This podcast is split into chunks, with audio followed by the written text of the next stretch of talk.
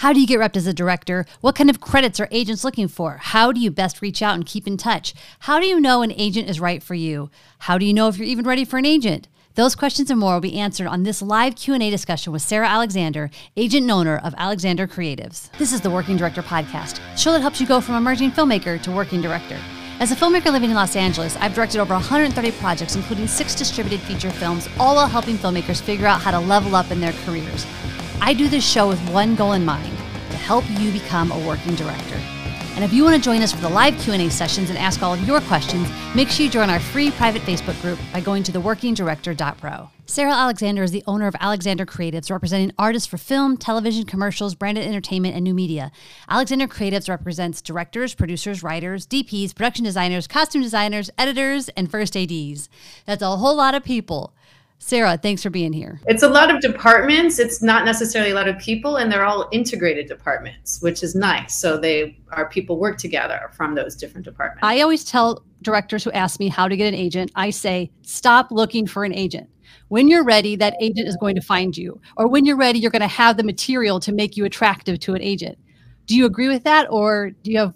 I feel like it's a hybrid of that. It's there. It is. It is mostly true in the sense, you know, you have a an indie film darling, you have a short film darling at one of the big festivals, you have gotten on somebody's radar, and then they do find you, and that's a delightful way. But there is a way to be networking to put yourself in a position for them to find you right? So it's not about reaching out to them directly because they're just inundated. And when I say they, I mean we, I suppose, are inundated. I jokingly say we don't look at all the material not because we don't want to, but we just simply don't have the time to do that and then do a good job for our current clients. So we need a filter of some kind. We need somebody to be, for lack of a better description, curating. But that doesn't mean you can't put yourself in the right places for agents to have a look. You know, there's all kinds of initiatives happening at the studio level these days. Every single studio has an initiative for diverse voices, interesting voices, various contests. So, in a way, I feel like that is reaching out to an agent indirectly as opposed to directly. So you want to put yourself in places that agents are looking, if that makes any sense, as opposed to reaching out to them. And then also, when you think you have a good body of material, if you have friends and colleagues in the industry and you want an introduction, then you can ask for an introduction and it has to be very specific and you can ask very appropriately. You you know you have a short film that's doing well. You don't know if agents are noticing it or not. You have a producer friend you have a colleague working somewhere. You can ask them to you know see if they can get the material in front of an agent specifically that you know they know Yes, you got. I just that's why I say stop chasing and start going out and doing the work. Most directors I know who are who I would say are ready for an agent either are ready for their first television episode or who have had their first television episode. Are there minimum credits, the type of credits you want to see before somebody should be trying to get an agent?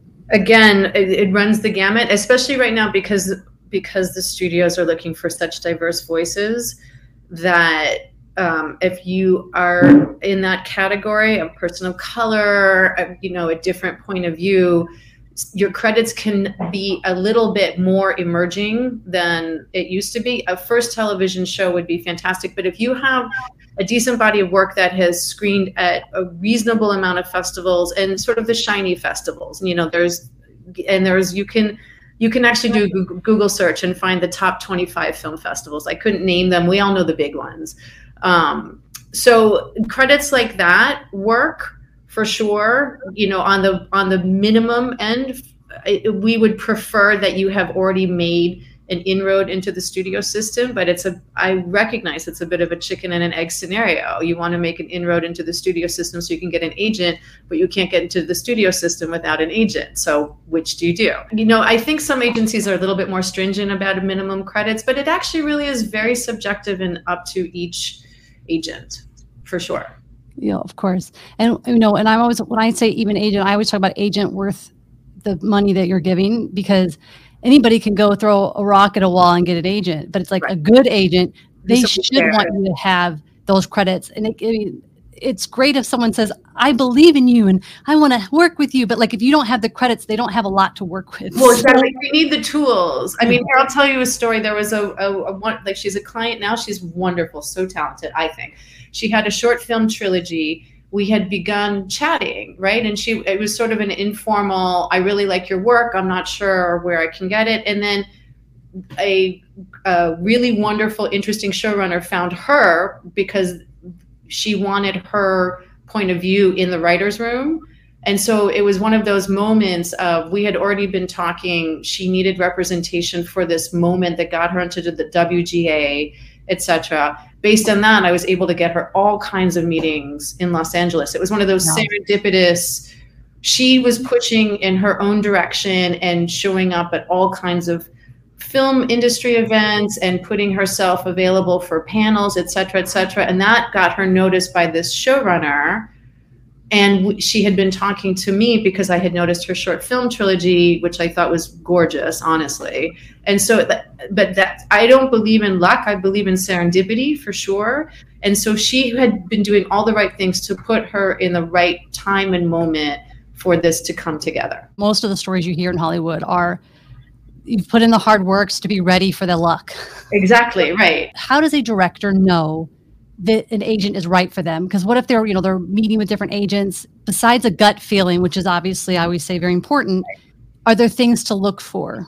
I believe so. I, it, you know, it, it, there isn't a, a subjective gut feeling for sure, but you want to look to see how many other people and I tell this to everybody. I'm assuming all of the people listening to this have an IMDb Pro account, but I say that if you don't have an IMDb Pro account, that is like the minimal investment one needs to do. And this is where you find this kind of information. You want to get a sense of how many other people this agent represents and where those people are in their career. And so you want to have a look to see like, am I one of 20 people who are exactly the same for this agent, or if I'm one of four people who are similar stages in their career? You want to look for an agent that's got some working people doing well and maybe just a handful of people starting their careers, but you don't want to be working with an agent that's got too many people and especially too many people at a, a, a beginning portion of their career because that's just too much work and time attention that you're they're, you're going to need from them that you're not going to get. Um, you also want to see if they have, in some ways, not necessarily like-minded clients but clients that you feel like you belong in the same club for lack of a better description. Um, you could be on a roster where you know you do small independent films and there are genre people on that roster but you want to feel like there's some kind of thread about um, belonging to that agent and they're going to understand your work and know how to present you and where to present you between that and what we first started talking about, I think that we can even get clearer on um, one question, which is how does a director know they are ready to be getting an agent? Because I I cannot. It drives me insane how every director I know is constantly putting the work, doing the work aside because they're focused on getting an agent. I need an yeah. agent. It's like no, it drives me way around. Yeah. Yeah. So what can a director look for in their own career at their own point where they are right now and go, yes, I should be getting an agent right now? Uh, so a handful of things. You have a body of work that is more than two things. You know, I would say more than five, but it depends on what that body of work is. If you have two feature length independent films that screen somewhere, that is a body of work. If you have five short films and three of them got into festivals and got some good good festivals and got some good attention, that's a body of work. So so that's and uh, you have to be very rigorous about assessing your own body of work and how much of it you have. The other piece of it is how much have you been able to make inroads into the industry itself? Do you have a a trove of contacts that are working in the industry at a professional level are you starting to get inquiries from people that you need help fielding? So um, it, it is a combination of things. It's it, and it's hard to sort of give people a checklist of when you have all of these things, you're ready for an agent.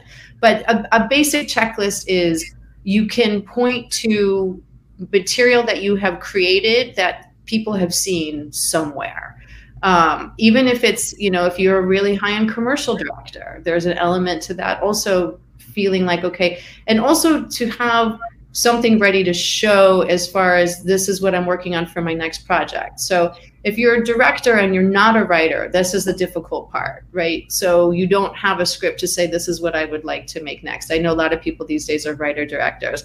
Um, you are you then have to have even more work that's already been made um, and it wouldn't hurt to have relationships with writers and see if those you know and oftentimes if those writers don't want to direct on their own if you have sort of created relationships about putting things in development yourself and deciding i want to work with this writer i want to develop this project i want to see if t- together as a team we can get it produced.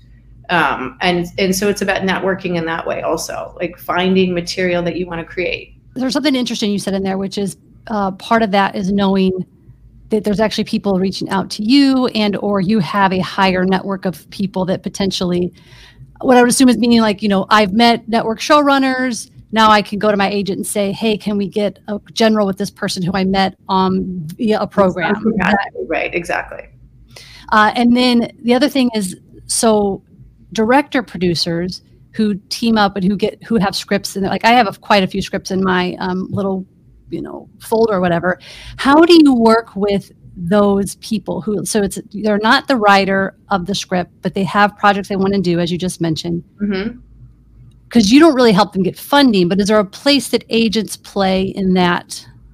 Yeah and you can potentially help uh, depending on what level. I mean we have connections to financiers but we also have connections to developing producers who have connections to financing, right? So I have a, a vast bastion of all of the independent film producers that we all came up together from the 90s, which is funny when I think about it. And I would say a good deal of them are still producing in a way where they're looking for financing for individual projects. And they have a point of view and they have kind of an agenda of the types of projects they want to make. So I have presented projects to them to say, would you be interested in coming on board to help develop this? So I haven't directly found the financing, but I found them a mm-hmm. producing partner who looks for the financing. So um, that's how agents can help and work that way. I mean, there are different kinds of agents at the big agencies, and I'm the first to admit that I am not in that group of people who can send things directly to the studios and say, I found this amazing young writer, and I think that you should make this movie for $50 million. And so there are agents who are at that level for sure. Getting to them is really difficult, and they're the ones who really find you some way, somehow, because of something you've done previously that has gotten their attention. I'm going to use me as a test case for you. So okay. I feel like I'm not, I don't chase an agent, as you know, as I keep saying. Um, I have had bad agent um, interactions in the past, so sure. maybe my problem. But uh, so I've directed six feature films, and mm-hmm. right, and I've directed over 130 other projects, and all just uh, all feature films are distributed. One was in theaters last year, small theater run, but it was theaters. Um, mm-hmm. And I'm at a point now where I'm like, okay, and this is probably a lot of the people watching who, because a lot of my my folks are in the same level of like, I am ready for my first network television episode. And as right. you know, I'm sure as an agent, getting the first and even the second is the hardest. And then once you get those, suddenly you're off and flying. Right. So, one, do you take on d- directors at this level?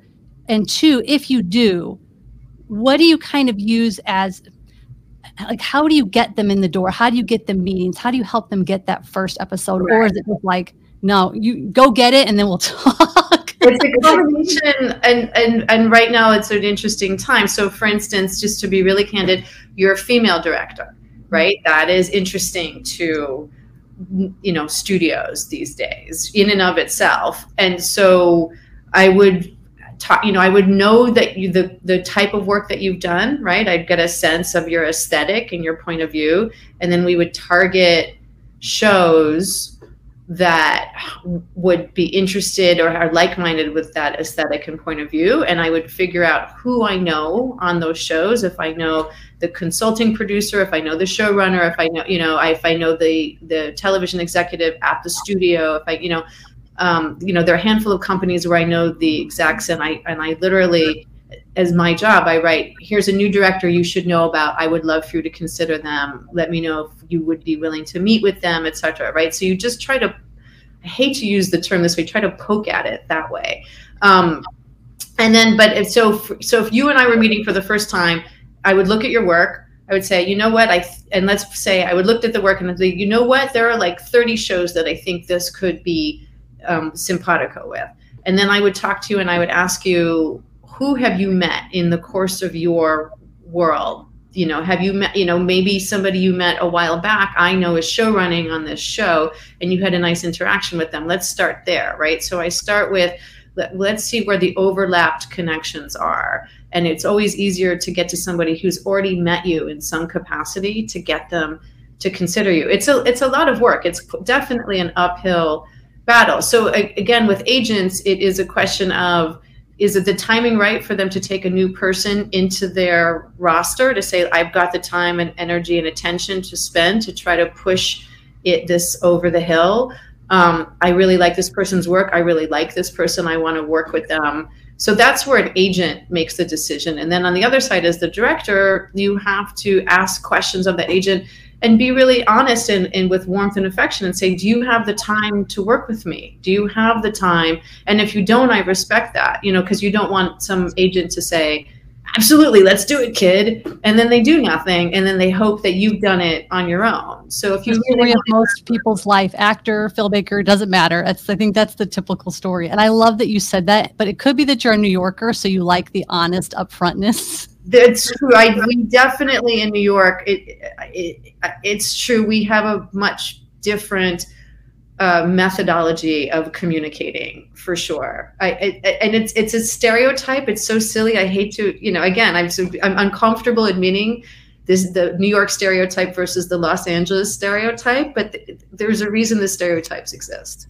It is. I lived in New York for two years before coming to LA, and it was like culture shock coming here. I bet. I really love everything you've brought to this conversation in 20 minutes is freaking amazing. Like this has been like I think you've really laid out everything I've been trying to teach, but now they're hearing it from your mouth. So that's oh, great. Wonderful.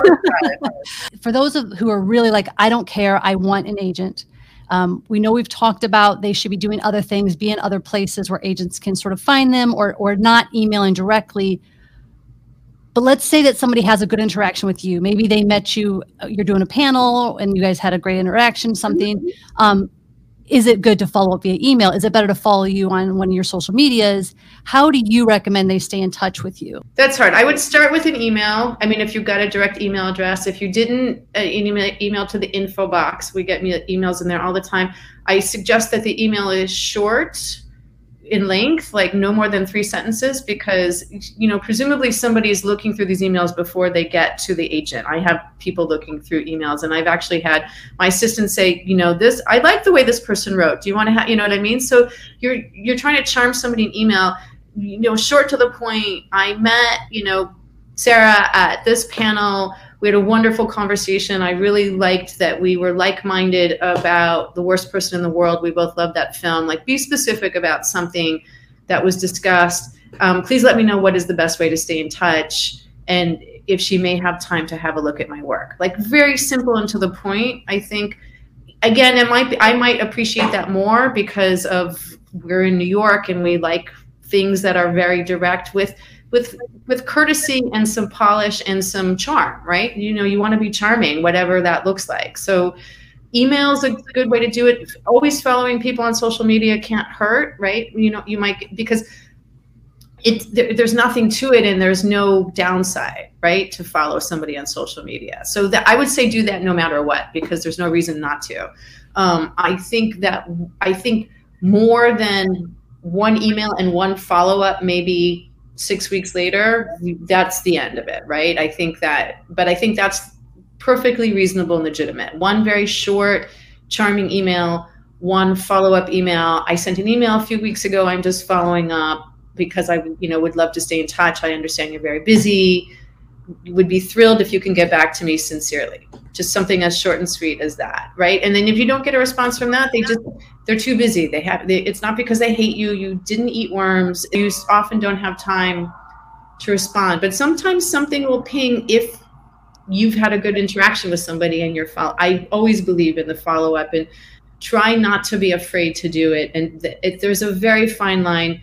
Don't be too aggressive and don't be too shy and if you can figure out where that line is that's where you should try to stay. So i do have a director who recently they're confused on what they should do next because they had they sent their stuff to an agent. The agent said i'll look at it. They followed up four weeks later and they said oh i've been on vacation. I'm going to look at it now. And now it's been another two weeks. So they're like what do i do? What would you recommend? Just another I would give it another, especially in summer. You know, I have scheduled calls for September that were scheduled in July because people specifically said, I'm taking the month of August off. I'm just not doing anything. So I, I would wait because it's summer, I would wait even a little bit longer. So I would give it until like the third week of September before the next follow up. I think that people are really not paying attention to stuff if they don't have to.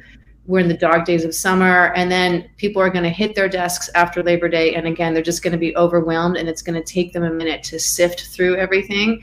And so, and then just as just an aside, I've I've told this timing on when you send emails. So depending on what coast you're on and where you're sending to, you you want to send emails you want them to hit people's inboxes but somewhere between 10 and 11:30 in the morning and again sometime between like 2 and 4:30 you don't want to hit people when they're hungry they're going to delete your email. You don't want to hit people and you never on Mondays and never on Fridays.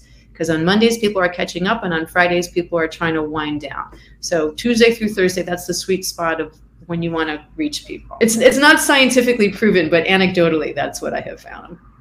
And then a really quick on that note, when is a good time for someone to try to reach out to an agent for the first time? Would it would it be in the summer or would it be no when they're back to work in September? No, when they're back to work because you know that old saying when you want something done, give it to a busy person. So when you're in work mode, when you're just sort of in the zone, you can really clearly see things when you're not in the zone when you're thinking about like trying to get out early or meet a friend for lunch because it's quiet and there's not a lot for you to do when an email comes in you're like oh god i don't want to pay attention to so i'm just being really candid and i know this is the case for a lot of people so i think that like september october november the, the sweet spot timing wise i would say would be like middle of september until the week before thanksgiving right? And then people are kind of in the holiday, Thanksgiving, Christmas mode. And the, then again, I would say end of January, beginning of February until Memorial Day. I love it. This is this is all fantastic. So Stacy uh, is a director with a question. She said, "Is there anything that would catch your attention to want to rep somebody work wise? Is there something you like in particular that always stands out?" It's embarrassing to admit, but it's you look at where the credentials have been before you actually look at the work you know it's it's true so you if somebody says this is my you know sundance short film you see that before you even see a description of the film so you you're going to want that shiny thing again because you just don't have time to look at everything. And so even if something sounds interesting you know you don't even want to spend the five minutes to see if it actually is interesting. You want somebody else to have done this for you. So that's going to be a film festival. That's going to be some kind of studio initiative that kind of thing so you're going to want to put the credentials of whatever it is you want an agent to look at before you even describe the thing so stacy i know you recently applied to the half foundation if you get in Right. That's when you email. Exactly. the, the, Ryan, what's his name? One? Ryan Murphy's, yeah. yeah, yeah. Stacy says, good to know when putting portfolios together. Lead with the frosting. exactly. That's a perfect, wonderful way of putting it. Sarah, this has been fabulous. I cannot believe how much great info you squeezed into 27 minutes. Oh, nice. I'm, I'm so I've done it. Good. I'm glad it was helpful. Yeah. Good luck to everybody. Seriously, this is really hard and it's worth the work. That's my, my, my, what, my parting thought. Thanks for listening to the Working Director Podcast. If you like what you're hearing, please rate and review as it helps others find the show and helps us keep making great content for you. And if you want even more help with your directing career, check out theworkingdirector.pro, where you can apply to be part of the accelerator that hones in on where you currently are and helps you get to where you want to be. Whether it's this podcast, the accelerator, or our free Facebook community for directors, we're here to help you get to work.